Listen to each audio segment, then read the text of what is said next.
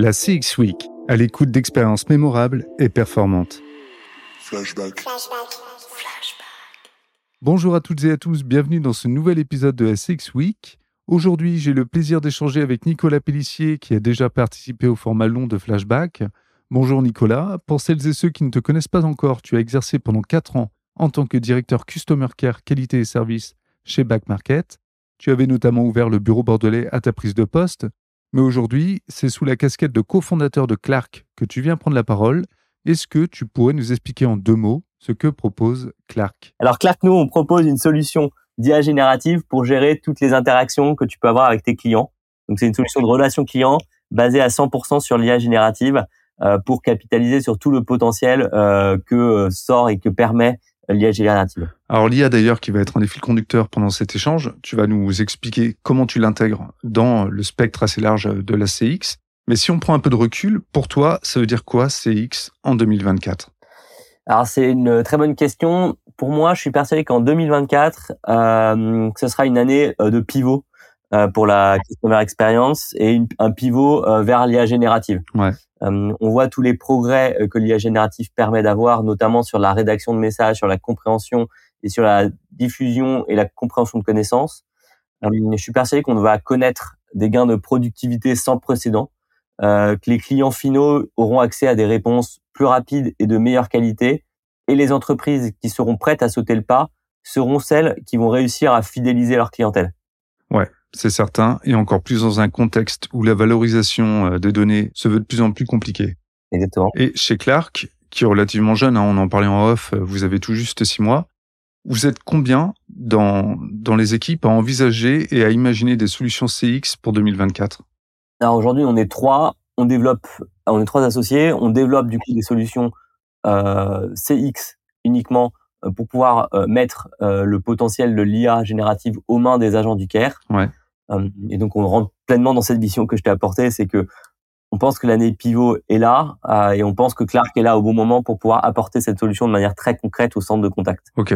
Et en deux mots, tu peux nous expliquer concrètement euh, votre stratégie pour offrir des interactions euh, via l'IA euh, qui sont plus rapides, euh, plus intelligentes et surtout euh, davantage personnalisées? Alors aujourd'hui, nous avec Clark, on, ce qu'on propose, c'est de avaler tout ce qui est knowledge base. Donc Ouais. knowledge base, ça va être base de connaissances que tu peux avoir en statique, moi j'aime dire. Donc ça va être euh, tes centres d'aide que tu mets à disposition de tes- ta clientèle. Ça va être euh, tes centres d'aide que tu mets à disposition de tes agents en interne. Ça va être tes confluences, tes notions, tes Google Docs. Donc tout ça, c'est quelque chose qu'on sait intégrer, qu'on intègre dans des bases vectorielles qui sont bien aimées par l'IA générative. Et ensuite, grâce à ça, quand on reçoit une question euh, d'un client, bah, Clark va savoir répondre à la question de ce client basée sur euh, cette, euh, cette knowledge. Ensuite, on a aussi un mécanisme d'amélioration continue qui va être un mécanisme de renforcement, c'est-à-dire qu'on va récupérer tous les tickets après installation de Clark qui vont être quand même traités par des humains. Ceux-là, on va euh, les comparer à notre base de connaissances et on va se dire ah tiens, ce ticket-là apporte de la knowledge incrémentale, de la connaissance incrémentale, faut que j'arrête de parler en anglais, euh, qui euh, est intéressante euh, pour que Clark puisse le, le considérer pour les prochains échanges. Et donc du coup, c'est un écran de renforcement qu'on utilise et qu'on paramètre avec euh, nos clients donneurs d'ordre qui être des head of customer care ou des opérations euh, managers, si tu veux. Et on va inclure cette knowledge, euh, cette connaissance dans notre base de connaissances. Alors, ça soulève une question que vous avez dû forcément traiter en interne, à savoir comment aborder les défis éthiques liés à l'utilisation de cette IA générative. Entre autres, je pense à, l'appréhension des agents du CARE, d'une part, mais aussi aux nouvelles intentions des directions derrière. C'est une super question. Effectivement, il y a un vrai sujet éthique. Je pense que ça va être une révolution et souvent les révolutions elles se font toujours un peu dans la douleur. Nous, on espère que tout ce qui va être impact sociétal euh, va, être- de bons impacts sociaux. Moi, ce que je crois profondément, c'est que les métiers du customer care, ils vont changer de manière drastique. Euh, le côté positif, c'est que ça va être des métiers qui vont être de moins en moins routiniers. Les agents vont arrêter de traiter à l'appel euh, des tâches à très faible valeur ajoutée, vont pouvoir se concentrer sur des problèmes à forte valeur et auront un impact significatif sur la rétention des clients. Et en conséquence de ça, je pense que le turnover de ces métiers-là va connaître une forte baisse. Il y aura certainement moins de burn aussi. Euh, donc le métier va être plus agréable car plus épanouissant et à plus forte valeur. Toujours est-il qu'il y aura quand même un enjeu, c'est que on va avoir des gains de productivité sans précédent. Les entreprises, qu'est-ce qu'elles vont en faire? Elle a deux, deux options ma- majeures. C'est est-ce qu'elles vont les investir dans la qualité de leur service client Ouais. Gérer la croissance et gérer la scalabilité et du coup gérer la croissance de manière pérenne, ou alors se dire non, c'est une opportunité pour réduire nos coûts et réduire notre effectif, quitte à maintenir le même niveau de qualité qu'on avait avant, qui n'était pas un niveau de qualité de dingue. Moi personnellement, je vois ces gains qui vont arriver comme une opportunité exceptionnelle. Je pense qu'après des années à éviter les contacts directs en cachant par exemple nos numéros de téléphone, nos adresses mail, on va avoir l'opportunité en tant qu'entreprise de relancer les discussions avec finalement les personnes qui comptent le plus pour nos entreprises, c'est-à-dire nos clients.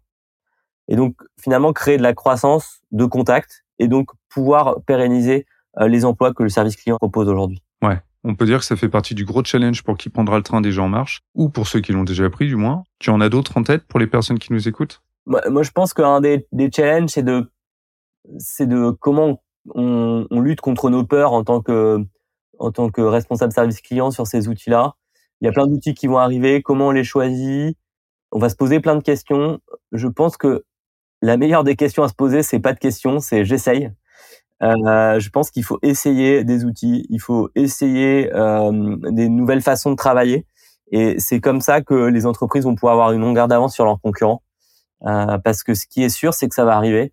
Donc, enfin, le plus tôt on y va, le mieux on sera capable de gérer les impacts, euh, notamment avec nos DG qui vont peut-être un peu moins comprendre les impacts et vont peut-être résumer ça à c'est moins de coûts, de comment j'apporte plus de qualité. Euh, plus on y réfléchit tôt, euh, mieux c'est parce que les métiers vont changer. Donc, euh, donc ça va être ça va être important de s'y mettre tôt. Eh bien, merci beaucoup Nicolas. Avec plaisir.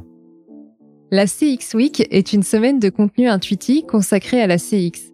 À cette occasion, Flashback met en lumière la vision d'expertes et experts de la CX à horizon 2024. N'hésitez pas à nous partager votre retour sur ce format court qui, nous l'espérons, vous aidera à déployer des stratégies aussi riches que performantes. À très vite!